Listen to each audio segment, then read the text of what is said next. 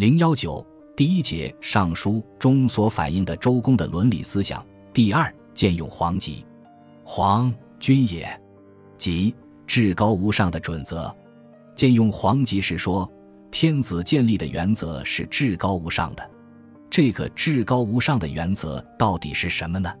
洪范说：“黄极，黄见其有极，敛食五福，用夫西绝庶民，为时绝庶民于汝极，悉如宝籍。凡绝庶民，无有银朋，人无有彼得为黄作极。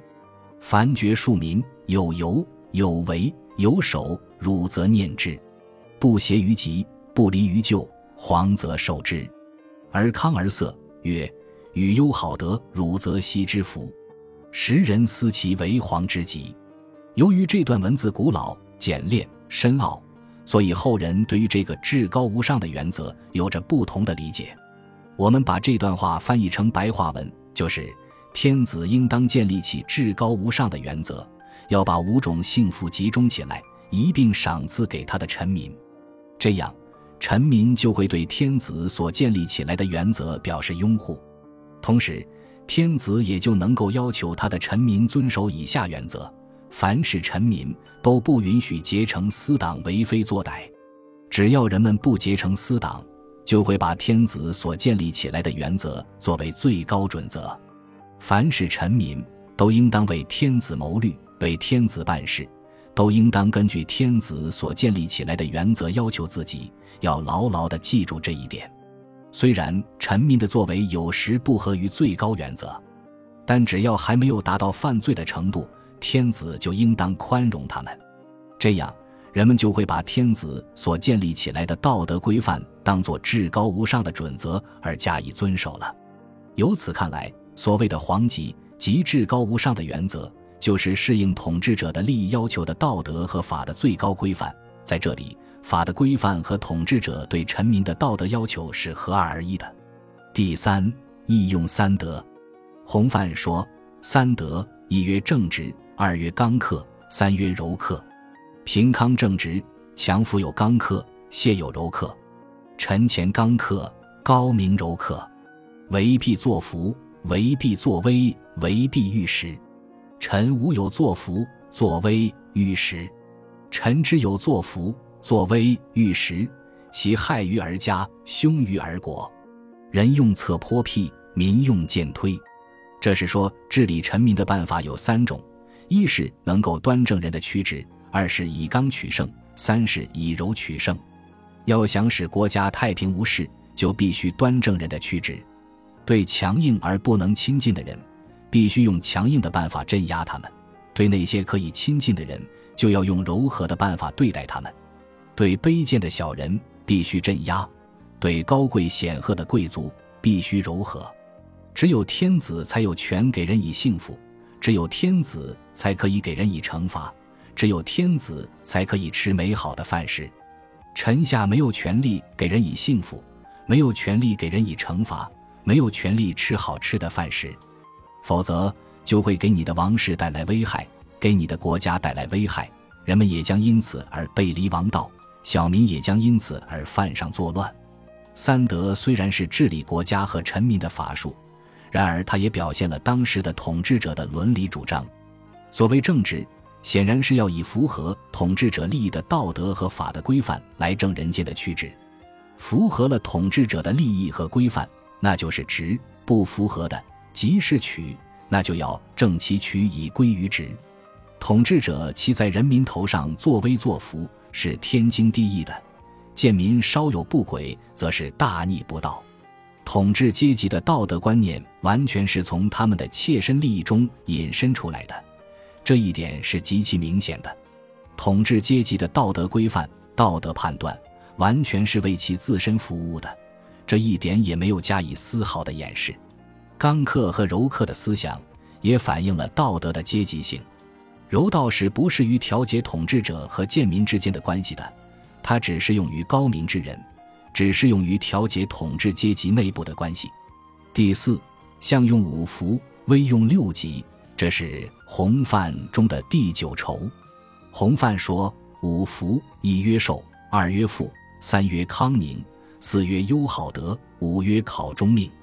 六吉，一曰凶、短、折，二曰吉，三曰忧，四曰贫，五曰恶，六曰弱。这是说五种幸福就是一长寿，二富足，三平安而无疾病，四遵行美德，五长寿善终。六种惩罚是：一早夭而不得好死，二多病，三多忧愁，四贫穷，五丑恶，六懦弱。从这里可以看出，福就是幸福。远在公元前十四世纪前后，中国的政治家们和思想家们已经十分注意对这个问题的研究，并且是放在善恶、祸福的两个对立的方面来考虑的。在西方，大约生活在公元前七世纪到公元前六世纪的梭伦对幸福有一个系统的解释，并在西方产生了重要的影响。梭伦的解释与洪范的解释大体上一样。梭伦所说的幸福包括以下几个内容：一、要有中等的财富；二、身体不会残废，没有疾病；三、不会遭到什么祸害或不幸，总是能够心情愉快；四、他有好的儿孙；五、他又总是能够得以善始善终。通过比较，我们可以看到。洪范中所说的五福和梭伦对幸福的解释基本上是相同的。然而，中国古代思想家首先强调长寿，其次才是财富。梭伦则不同。更为重要的是，中国古代思想家把优好德看作幸福的一个重要方面，即把爱好美德、向往高尚的精神生活看作是一种幸福。而晚几个世纪的西方思想家梭伦对幸福的解释中则没有这一条。由此可见，中国古代的道德思考要比西方更加深刻一些。对于福或幸福的解释，除个人的幸福外，还有臣民的福利的意思。正如洪范中强调的：“为辟作福，为辟作威，为辟御时。臣无有作福、作威、御时。臣之有作福、作威、御时，其害于而家，凶于而国。”从《尚书》中还可以看到，孝作为一种道德规范，已经放在很重要的地位上了。这是和当时的社会已产生的宗法制度相适应的。《尚书》从一开始就十分重视孝。尧典记载，当时尧对四方的诸侯说：“我在位七十年了，你们之中有哪一位能代替我呢？”诸侯们答道：“我们的德行鄙陋，不配登上天子的大位。”后来有人告诉尧说，在民间有一个处境困苦，并且还不曾娶妻的人，他的名字叫虞舜。尧问他的德行到底怎么样呢？诸侯们说，虞舜是瞽叟的儿子，其父心术不正，其母善于说谎，其弟名相，十分傲慢，而舜却能和他们和睦相处，以自己的孝行感化他们，家事处理得十分妥善，家人也都改恶从善。使自己的行为不流于奸邪。尧说：“那我就考验考验他吧。”于是就把自己的两个女儿嫁给舜做妻子，并让他处理政务。结果证明，舜确实是一个很有德行的人。尧对他很满意，就把地位给了他。在周朝，孝作为道德规范，不仅受到统治者的大力提倡，而且其推行还受到法律的保护。尚书。康诰中有周公训诫康叔的话：“封元恶大队，审为不孝不有。子服之服绝父事，大伤绝考心。余父不能自绝子，乃及绝子；余弟服念天险，乃服克公绝兄。兄亦不念居子之子，爱大不有余弟。唯调资，不与我正人得罪，天为与我民一大民乱。曰：乃其素由文王作罚，行资无赦。”这段话是说，封康叔呵，那种罪大恶极的人，就是不孝顺、不有爱的人。做儿子的不恭敬的按照他父亲的要求做事，这样就会使他的父亲大为伤心。于是，做父亲的就会不疼爱他的儿子，反而讨厌他的儿子了。做弟弟的不去考虑上帝的权威，这样的人也就不会恭敬地对待他的兄长。做兄长的也不为他的幼小的弟弟缺乏教养而哀痛，对他的态度很不友好。民众到了这种不孝、不友好的地步，还不到我们执政者这里来认罪。这样，上帝赐给我们的统治民众的大法便遭到了严重的破坏，你就应当根据这些罪恶，按照国家的法律，马上把他们杀掉。由这里可以清楚地看到，孝顺父母、尊敬兄长不但是很重要的道德规范，而且是要用法律来加以维护的。周人在用刑上和殷人有所不同，在刑法上进行了比较开明的改革。如果不是有意作恶，即使犯了大罪，也不轻易判处死刑，但是对那些不孝不友的人，则是要严加惩罚的。这种情况说明，以血缘氏族为纽带的奴隶制度，为了保持自身的存在和巩固，必须重视孝亲这一道德规范。到了春秋后期，孔子更进一步阐明了孝的重要性，在《论语》中还明确提出了孝为德之根本的思想，溯其根源。《论语》中关于孝的思想是从上述周公的思想发展而来的，在《周书》中已经有着对理想的政治人物的道德标准的描述，这也可以说是中国思想史上最早的关于理想人格或道德理想的记载。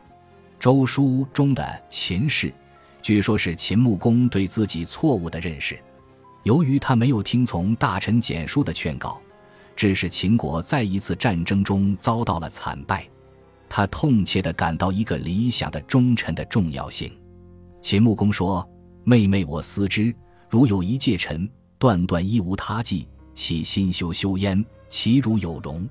人之有计，若己有之；人之厌胜，其心好之，不赤若自其口出，使能容之，以保我子孙黎民，一直有利在。”人之有计，貌极以恶之；人之厌胜，而为之彼不达，使不能容，以不能博我子孙黎民，亦曰待哉？